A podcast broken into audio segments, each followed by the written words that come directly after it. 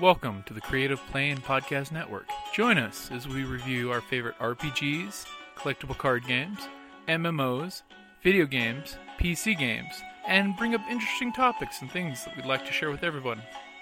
Sit back and enjoy the show.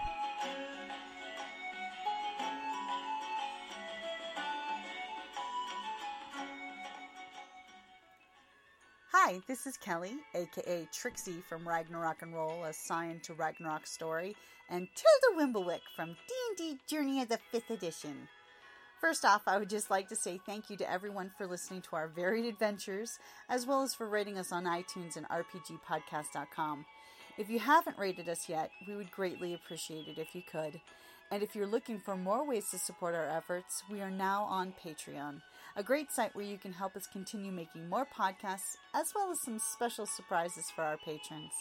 If you can, please look us up at www.patreon.com slash cppn. Every little bit helps. And again, thank you for listening. Hey guys, Jim here from Creative Play and Podcast Network.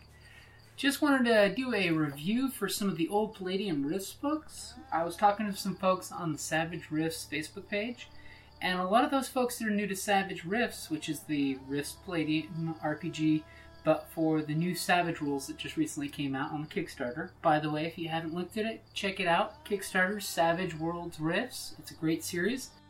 I'm really going to enjoy getting ready to run some games for some folks shortly. But let's get to Palladium Books Rifts Source Book 1. Originally, the first version of this was printed back in 93, I believe, uh, December of 1993. And then recently, about three or four years ago, they re- had a revised version came out that actually had updated information. The review I'm going to give is actually for the updated and revised new version. I have the original version that I bought when it first came off the printers, which, by the way, both versions are good, but if you do get a chance, go to Palladium's website and pick up the new version, as it's got a lot more new information in it. So for those that are new to Rifts, they've actually got a really good Q&A section about a bunch of questions that were mailed into Palladium way back in the day, as well as some really cool things talking about what it is in Northern America that you've got as a lot of locations. They give a good breakdown of most of the states and provinces, adding to what was already in the original Rifts Facebook, which is now now referred to as the RUE. They give, you know, the breakdown of the coalition states, how many humans estimate are the total population of the coalition. Currently, as of as of 102 PA, the humanities population in the coalition states was estimated at 14 million, which, if you figure all of humanity for the Midwest, that's not very many. The breakdown gives uh, Chicago and Illinois, which is Chi-Town, 5.8 million. Then uh, it's got Missouri is having a total of 1 million. Lone Star, which is Texas, a population of about half a million. Then Ironheart, Canada, which is 2.7 million population. And then Free Quebec, which is 4 million.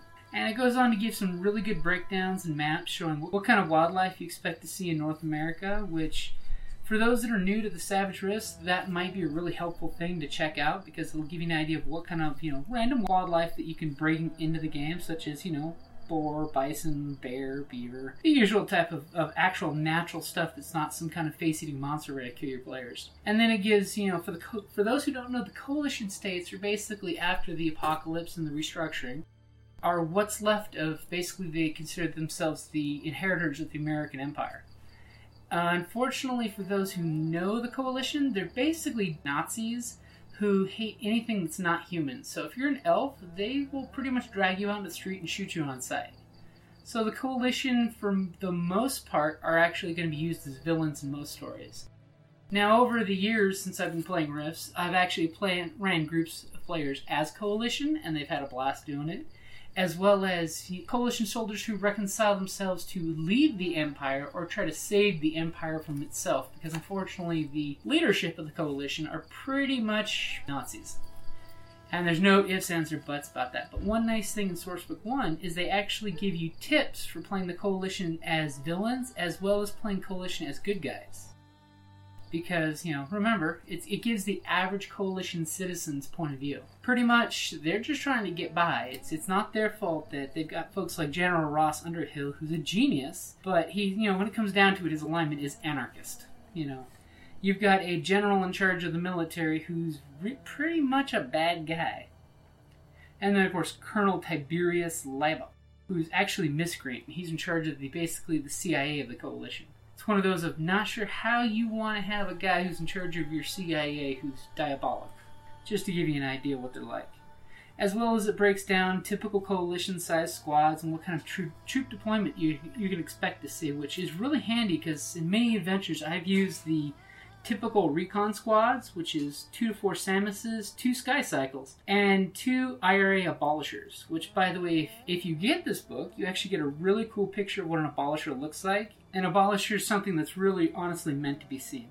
I mean, it's a massive 30 foot tall, 15 foot wide, 15 foot long robot suit that looks like basically a giant head with two legs and two arms that has a ring of giant cannons around it and has about five people piloting the thing and it's just one of those massive things that if you were to see two or three of these striding down the way you would want to make sure to leave your town as well as it gives a breakdown of a lot of really cool power armor and robot suits mainly the Triax Industries. It's one of the first uh, introductions of Triax in the New Republic of Germany. Which, if you get further in the series, the NGR, which is the New German Republic, is actually a really, really cool group. I mean, granted, they're a bunch of German soldiers that are they're, they're xenophobic, so they're they're against anything but humans, but they're a lot more lenient than the coalition and they deal with basically hunting and killing gargoyles because they've pretty much taken over all of Europe. Then you've got other ro- working robots, which, by the way, never dissuade the value of a light or heavy labor bot because Northern Gun labor bots can actually be programmed and used by operators pretty well if you have computer skills to reprogramming one of them and actually use it for a lot of different things. And then it's got a small equipment section, which could be bigger, but it's got some nice things like the Wilkes PC 2020 Field Identifier,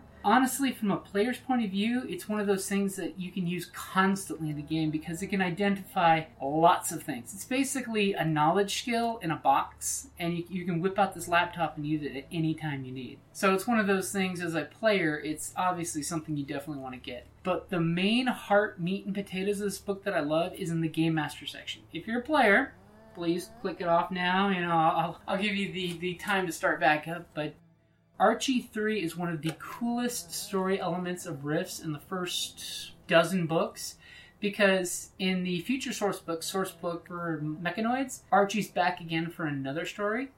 Archie 3 is actually a pre apocalypse artificial intelligence that was, that was actually made in Maryland in the Aberdeen Proving Grounds, part of the military uh, facility. And this artificial intelligence basically, it wants to save humanity as you read through the stories, you find out this this artificial intelligence has been clawing and pitching its best to save humanity.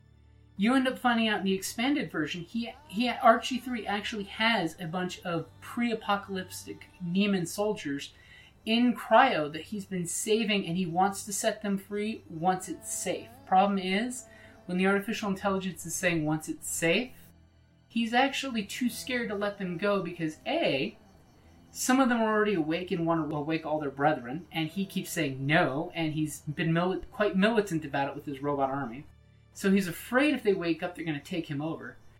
Two, he honestly realizes if he wakes them up between all the threatening things that are going on, the Splugorth coming from Atlantis, which, by the way, for over a couple hundred years he's been fighting, and they attribute Archie 3 is the reason why Atlantis has not taken over North America because he's been using his robot forces as well as clandestine robots that are actually made to look like native D-Bees and other creatures, and hell, even Rhino Buffalo, this giant this giant D-Bee monster that basically can eat vehicles, which is really cool. And Archie's been actually protecting North America from this thing because if anything, he figures he should be the one that's ruled like a god, but it also comes down to is he's got the same attitude that the coalition has and the republicans which is the group of ex-NEMA soldiers from before the apocalypse that are now trying to recreate america in america. But unfortunately for the republicans they found out that the coalition has taken over. And though they are glad the coalition is trying to save humanity because that's you know it's basically the empire of humanity they don't like the fact that the coalition and what's left of america is ran by a bunch of nazis so the Republicans are secretly breaking into and infiltrating the coalition to try to basically change the government from within. Which I've even had a few groups that have done that. That you're basically It's the classic post-apocalyptic. You wake up in a cryopod.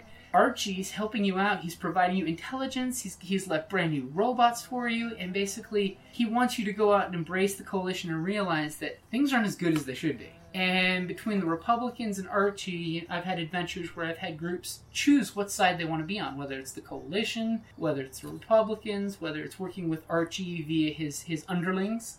And Archie, he's one of those great NPC characters that not only does the adventure included in the book have a way that the players can find Archie, confront Archie, blow up Archie, and realize at the very end you didn't get Archie, because he actually is smart enough that through his underlings he's set up facades where people can go blow up this giant brain in a machine room. And lo and behold, that's not Archie. Archie's a small box the size of a toaster and it just goes to show how how genius Archie is that he's he's his one his assistant Hagan is this genius operator that basically wears this cybernetic helmet that lets the two of them mind bond, so the two of them can actually exchange ideas at the speed of thought, which is what Ar- originally Archie was conceived with in the proving grounds. The scientists would take turns putting on this helmet and actually interacting psychically with with the artificial intelligence. Now, unfortunately, the side effect of that was, you know, he basically became an artificial intelligence, and then over a couple hundred years of being left alone, he developed his own unique notions and things of what he thinks should be done. And one of the cool things with his his partner with Hagan now is they've actually made Cyberworks, which is a uh, company that builds robots, guns, power armor suits, and they actually sell it for pretty much cost so that way humans and other freedom fighters can get this equipment to actually protect their communities. They've even gone so far as they make reconnaissance drones that their job is to blend in, act like people, and get more intelligence. And uh, one of the things that we did was they've got a small introductory adventure and later on that actually talks about when you buy robots and power armor suits, the gear actually has cameras in it so that way they can keep an eye on what's going on around the world using some of the few satellites that are still in, in actual orbit that work. Because later on, when you get into Rift space, you find out that the communities out in orbit have actually worked really hard to ensure no one can actually get into space from the planet because they're scared. They're scared shitless, pretty much, of some monster getting out of the planet and coming up into space. Which, if you look at Phase World later on in the future, that could so change how a GM would pretty much run Rift Space, but it's a really great idea of if you've ever seen the TV show 100, the concept works perfectly for Rifts. That you could drop 100 survivors on the planet and have them, you know, take off and do their thing. One of the things I'm a huge fan with the book is just the, the artwork for the different types of droids, like the Botriler. It's this awesome looking, you know, Rottweiler looking drone that Archie uses for you know when he scouts out. Or the Shemarrian warrior women. Basically, they're, they're these badass Amazon women who ride these monstrous mounts and basically have a incredibly powerful railgun weapon, which I've had many player groups try to just to get the, the weapon as their main objective. And these warrior women are sp- thought to be these mysterious D-Bees that exist on the East Coast and patrol up and down, and basically they will interact with people, so they can be used as story elements as well as just random encounters. And if you're anything from Atlantis, any of the Splugorth groups, they will kill you on sight. If you're a slaver, they will kill you on sight. Blind warrior woman, they will kill you on sight. But the the pretense is they're being used to actually protect the East Coast, and Archie doesn't want people to know that it's his plan because Archie's realized over the centuries that if Atlantis finds out about him, they're going to focus and wipe him off the map. Just like in the original breakdown for the Republicans, the idea was that there were a bunch of people that he thought out, they started a community, and then the Republicans were wiped out by the Splugorth. And Archie was so traumatized by the death of his people and in his basic collective that he disappeared for a while and was basically thinking of how he can fix things because Archie's problem is he really does want to fix things, which means he's either going to meddle and make a bunch of bad choices, or he's actually going to do some good things and make things right. Plus, if you've played Rifts, you know the Brodkil. This was one of the first books where it had the, the Brodkil broken down and actually gives a really good background into just how bad and violent they are. And of course, there's a really awesome picture of a Brodkil ripping cybernetics out of a human, as they are wont to do. So, pretty much, folks, if uh, you're interested in getting Sourcebook 1, I'll include the links in the show notes and as well as on the Creative Play and Podcast Network's blog. Definitely check out our Patreon site at patreon.com slash cppn. Help uh, see some of the new shows that we put on for patrons only, as well as some of the new stuff coming out. As well as we want you to interact. Even if you're not uh, an actual signed up patron, you can get onto patreon.com and actually chat with us and do some you know polls and things like that and I'll get back with you with the next Rifts book, which actually on our Patreon side, I'm going to be putting out a poll to see what book you guys would like me to review next.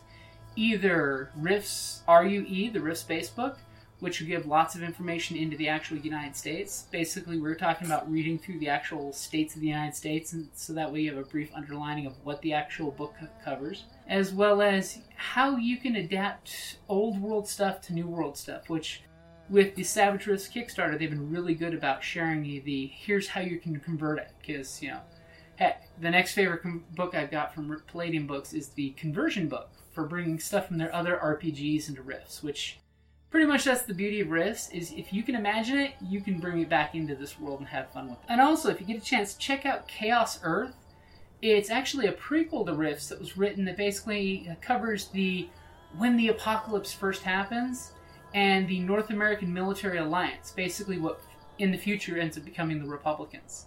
So, in theory, like I've done with some of my friends, we've actually had a game where we played in Chaos Earth, apocalypse happens, they get put in the freezer, and then they wake up 300, 400 years later in actual rifts, and basically wake up in their bunker, get in their equipment, and jump in and find out, oh my god, the world's completely changed, the apocalypse, bad things, and they ended up basically infiltrating the coalition and hacking into their system because, hey, the coalition's equipment is basically North American Military Alliance's updated stuff. So, guys, let me know on Patreon or in the show notes or on the blog what you guys think of this, and I'll go ahead and uh, maybe I can do a revised version with some more information, give you a little extra details, as well as there's going to be a blog entry for this episode as well that's got more details as well. A little broken down outline I got. And like always, guys, thank you for listening.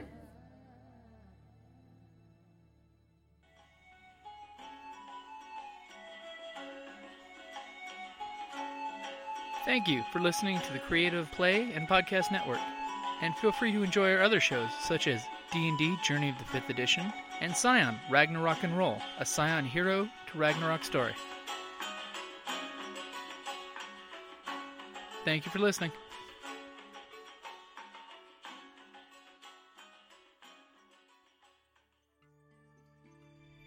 Here in the force of Elandril, we elves defend the woods from beasts and men. I myself have helped drive off goblin raiders, slain a giant spider, and composed an elven symphony for the Blood Moon Harvest Festival, and that was before lunch. So when I'm not sliding down the trunk of a barbarian elephant beast after killing it and its occupants with only my dagger and a few arrows, I look forward to coming home to a dungeon crate. Dungeon Crate is a monthly subscription box service crafted specifically for RPG and tabletop gamers. Miniatures, dice, tokens, coins, maps, modules, terrain pieces, handmade items, RPG jewelry, and more are yours for only a few gold per month. You even get a digital crate along with a physical one as an added bonus. As an elf, I appreciate quality craftsmanship, and Dungeon Crate delivers, even if it's put together by humans. Sir, sentries have discovered several dwarves and a wizard trespassing in our woods. I was wondering what that smell was. DungeonCrate.com. Are you ready? Let the adventure begin.